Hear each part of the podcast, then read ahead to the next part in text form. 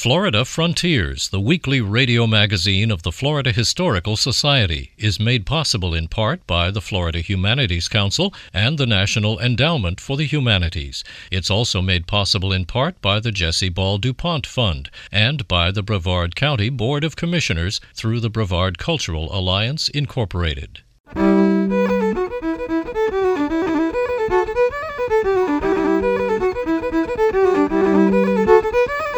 This is Florida Frontiers, the weekly radio magazine of the Florida Historical Society, on the web at myfloridahistory.org. I'm Ben Brotemarkle, and this week is a special Christmas time edition of the program.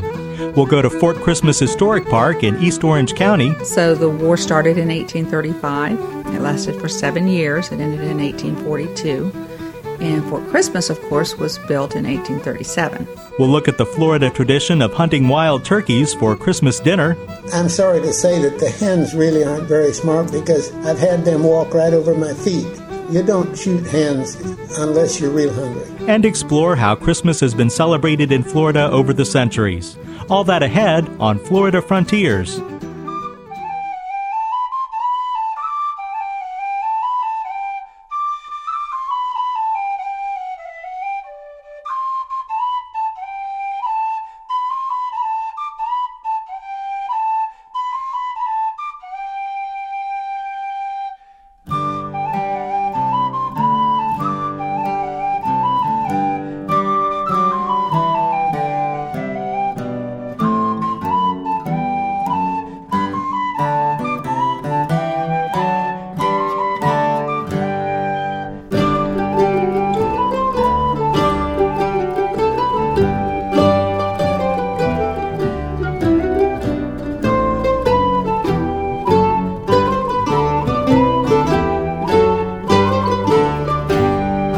Thousands of people from throughout Central Florida converge on the small town of Christmas every year to have the town's postmark appear on their Christmas cards.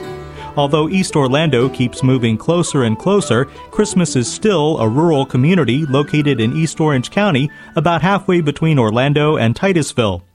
Fort Christmas Historic Park features a collection of historic cracker houses from the late 1800s and early 1900s, cow camps, and a schoolhouse, but at the heart of the park is a replica of Fort Christmas, which was originally built during the Second Seminole Indian War.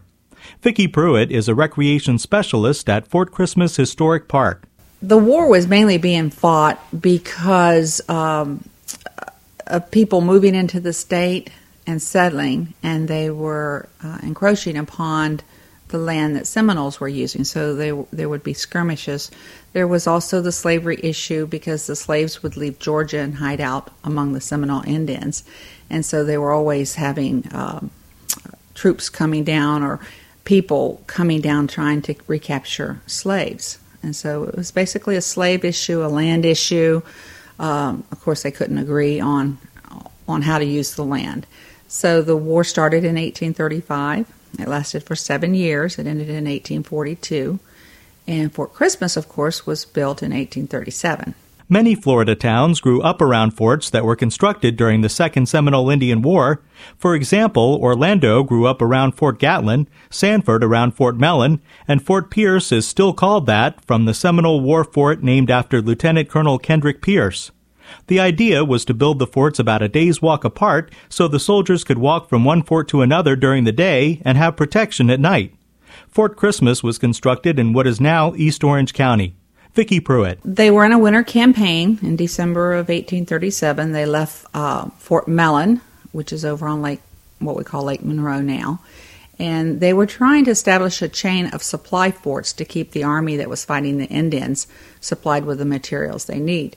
So they were following the St. John's as close as they could without being up to their waist in water and establishing the forts. They arrived at a place about a mile north of here on December 25th and started building their fort.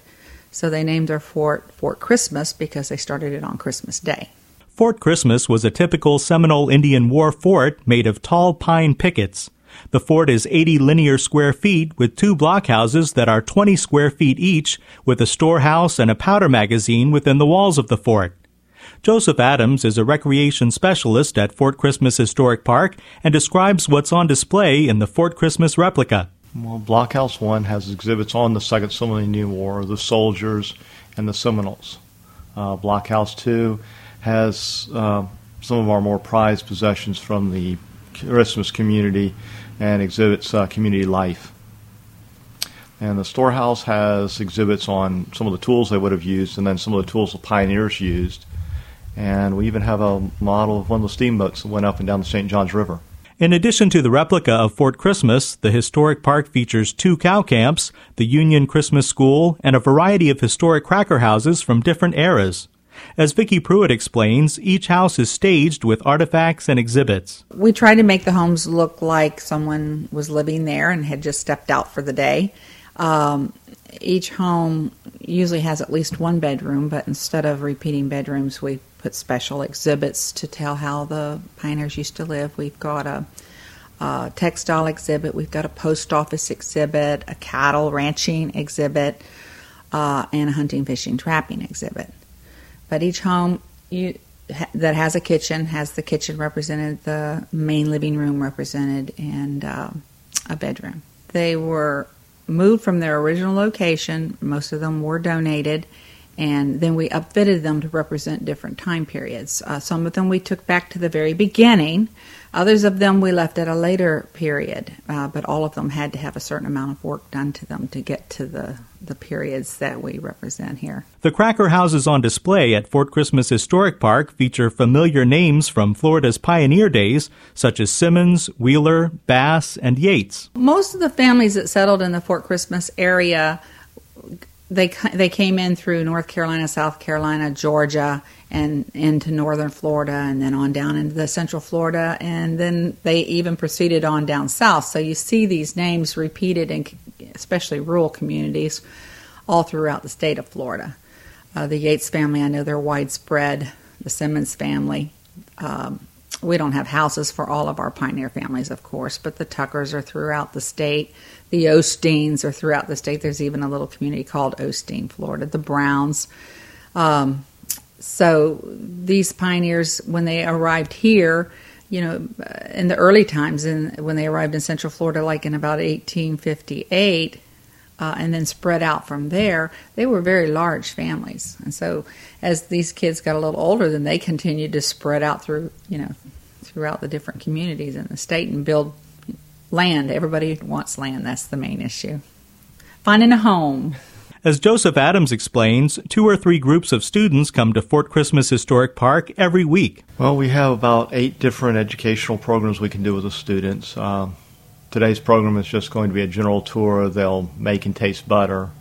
We have a program, which is my favorite, Children's Chores, where they make and taste butter, but they also wash clothes, snap beans, feed the chickens, they pump water.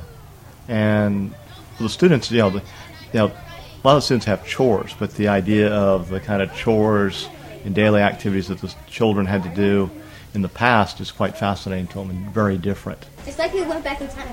Yeah. It's like we're in the back. Age of the porch. Okay. Okay, look, I'm getting on.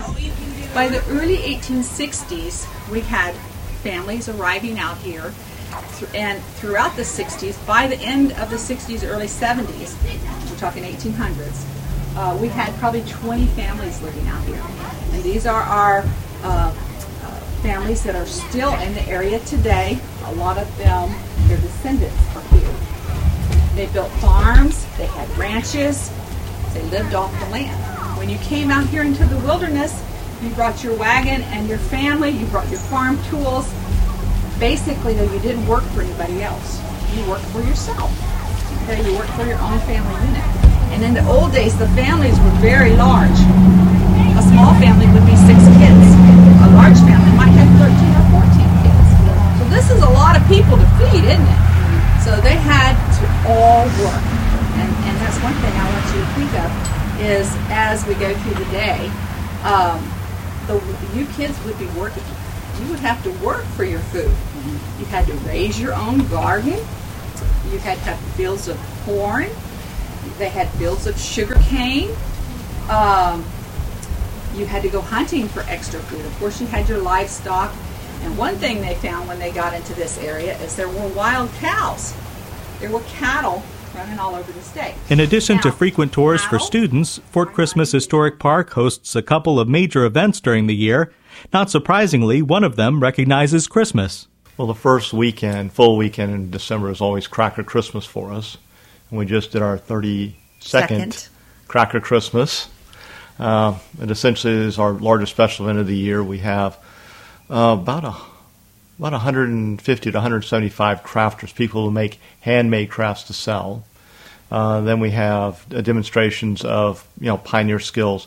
The syrup making, which is a big thing people come back for every year, soap making, wood carving, weaving, spinning, whip making this year. They're blacksmithing. It's about 100. Yeah, we do about 50 to 60 different demonstrations. Of course, we have a Confederate camp, and then the Historical Society sells barbecue, which is always really good.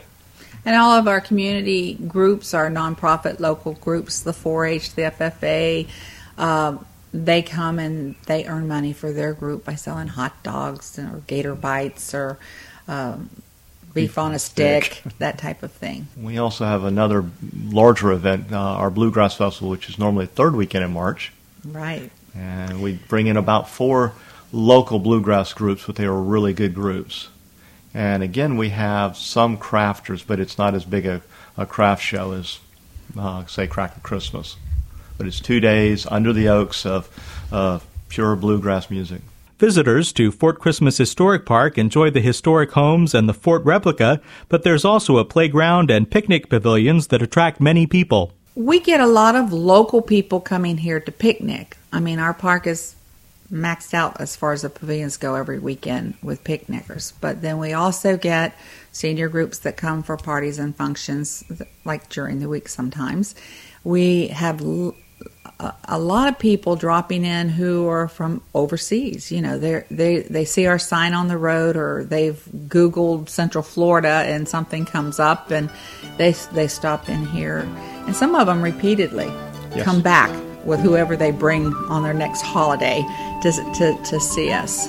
Vicki Pruitt and Joseph Adams are recreation specialists at Fort Christmas Historic Park in East Orange County.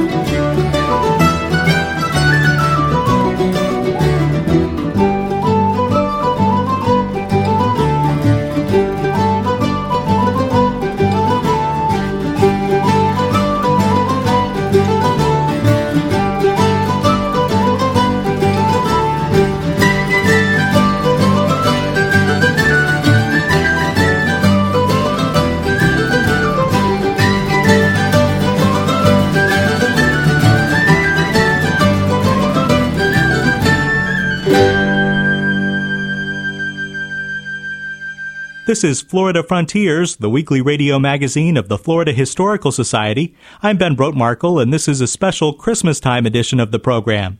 Join us on the web at myfloridahistory.org to purchase last-minute gifts like great books and DVDs about Florida history and culture. You can give someone a gift membership in the Florida Historical Society or become a member yourself.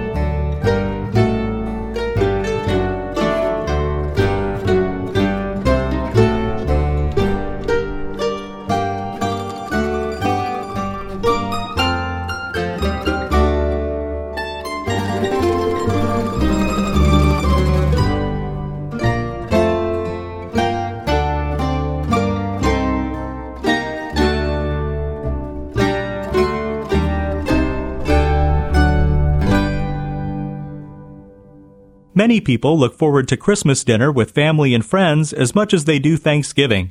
Janie Gould has this look at the Florida tradition of hunting wild turkeys for Christmas dinner. There once was a hallowed holiday tradition among some Floridians. They bagged their own turkey, not in the supermarket, but rather in the backcountry, where the Florida turkey ranges. Fort Pierce builder Pete Peterson used to hunt the big birds for his family's Christmas dinner. He describes his hunting trips this way. Sometimes successful, sometimes not. What was the secret to catching a turkey? Outsmarting the gobblers. I'm sorry to say that the hens really aren't very smart because I've had them walk right over my feet. You don't shoot hens unless you're real hungry. The gobblers are mighty smart or they wouldn't get long beards. In other words, they have a longer lifespan than the hens. Very much longer. Gobbler season is in the spring, you were saying. But you were able to do a little bit of turkey hunting before Christmas in years past? I don't know exactly what the rules are now, but back in the 40s, we did get a turkey for Christmas. Tell me what you brought home for the Christmas dinner table. Well, most of the time it was a store-bought turkey. In other words, you came home empty-handed a few times? I came home empty-handed a lot of times. We have venison or wild hog or fish. Or we'd go down and buy some. Tell me about your most memorable turkey. My son John and I were out. We had a hunting lease on the Teet Holmes Ranch. It spread from 441 all the way back to the Kissimmee River. I think it was 30,000 acres. We had plenty of place to roam, and there were 3 hunting camps on there, so you could stay away from each other. We were going along a marsh, and I heard some turkeys. John didn't have a gun. I shot one turkey, handed him the gun because we could hear the turkeys walking down the water. He ran down to the end of where he could see, and he shot a turkey. So we had 2 turkeys. Well, one of them was so tough you couldn't cut the gravy, and the other one was so tender it fell off the bone. Don't ask me why. I think, though, that the tough one had to work much harder for its food. They'll walk miles and miles and miles across open fields and palmettos and so on, eating grasshoppers, bugs, acorns, pine nuts, that kind of stuff. So they get their exercise and keep the weight down. That's why they only get over 20 pounds. Both turkeys were on the dinner table. Who had dressed the turkeys and prepared them for roasting? Olive wouldn't touch dressing anything wild, so you know who did that. She cooked it, though, and we stuffed it, just like you would a normal turkey. And, of course, we're talking about your late wife, Olive Dane Peterson, who was a historian and author. What happened with the tough turkey? You didn't eat it, right? We chewed on it for a while, but I think most of it went out. Did most people back in those days get wild turkey at Christmas time? Well, I don't know about your town people, but most of your country people, I think, were hunters. People that are very wealthy fly around the country. They get all 4 of the American turkeys, the up east, the Florida Osceolas, the Northwest, and the Southwest. They could belong to the Grand Slam Club. I gather you're not a member, but you've caught a lot of the Florida Osceolas. Is that the name of the Florida turkey? Yes. They range probably in 2/3 of the state. I don't believe that you find them up in North Florida. I guess they're pretty plentiful. I wouldn't say they're plentiful, but they're smart. That makes them plentiful. They know how to stay alive. That's right. So more of them got away from you than were caught by you. Oh, definitely, definitely. I've seen hundreds of turkeys, but I've only managed to bag, I think this was my 15th. I've been talking with Pete Peterson, a home builder in Fort Pierce, and until earlier this year, a hunter. He recently celebrated his 91st birthday. Janie Gould from WQCS prepared that report.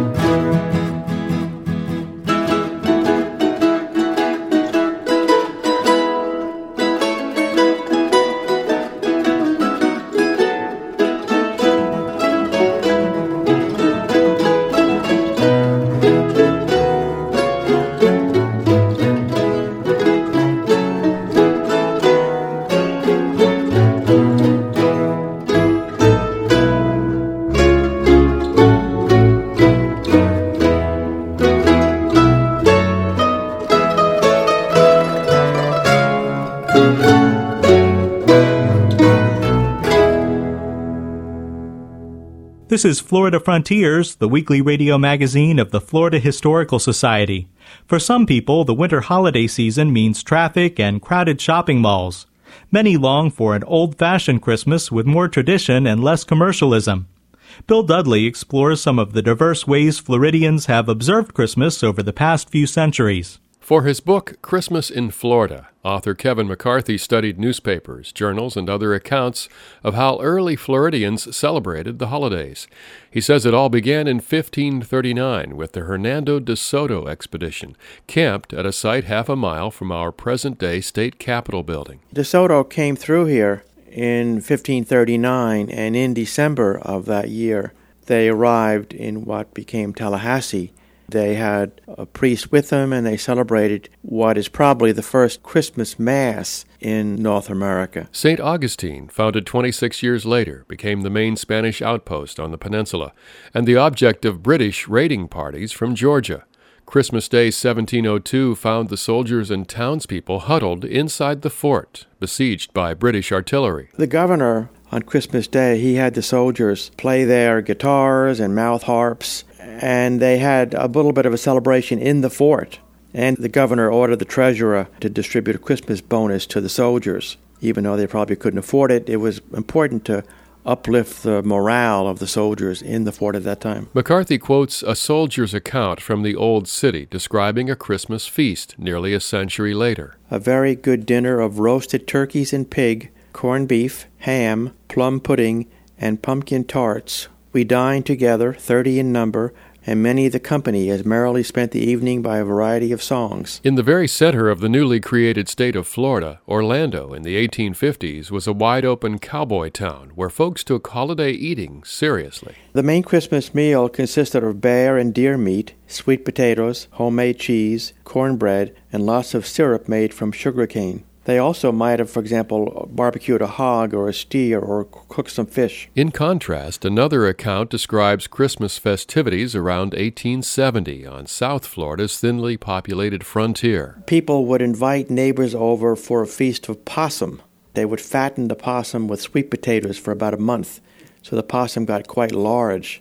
So on Christmas Day, everybody would wake up and begin making preparations for the big meal, and then the host would prepare the possum. He would place sweet potatoes around the meat in the oven and cover it with thin strips of bacon.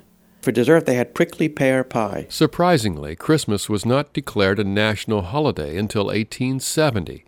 Floridians did not make it official until 1881. The holiday was associated with religious celebrations, and to keep, I think, the state and religion separate, there was much reluctance to have an official holiday. Some 19th century Floridians enjoyed celebrating the big day with fireworks, much to the annoyance of other, more peace-loving citizens. It surprised me to see how often small communities used firecrackers to celebrate a holiday like Christmas.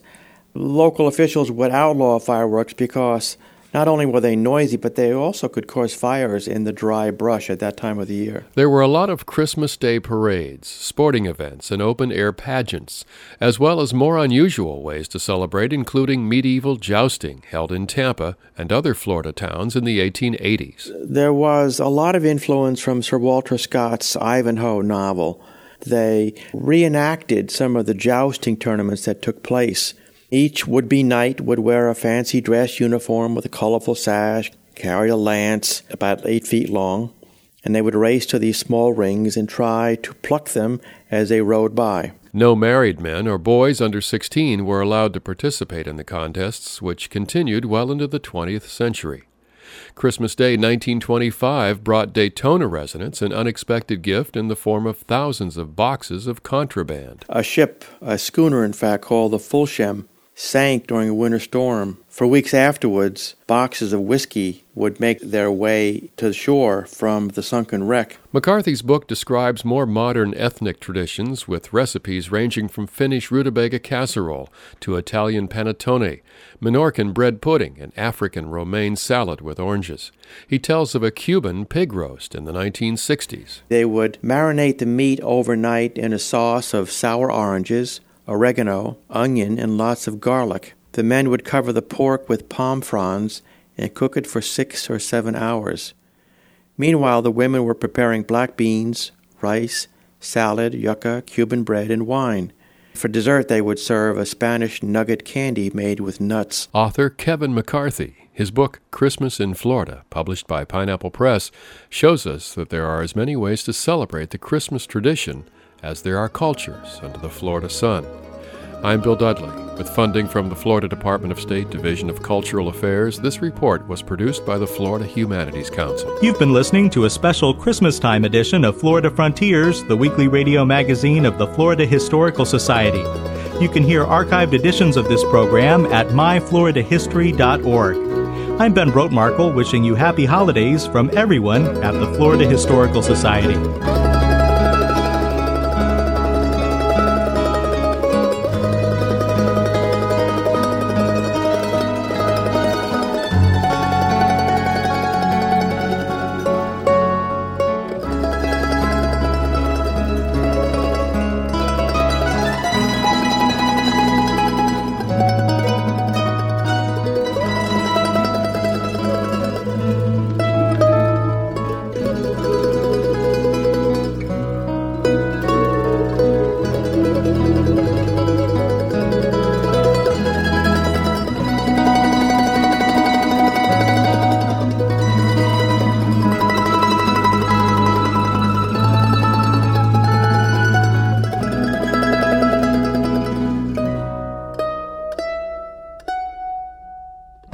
Florida Frontiers, the weekly radio magazine of the Florida Historical Society, is made possible in part by the Florida Humanities Council and the National Endowment for the Humanities. It's also made possible in part by the Jesse Ball DuPont Fund and by the Brevard County Board of Commissioners through the Brevard Cultural Alliance, Incorporated.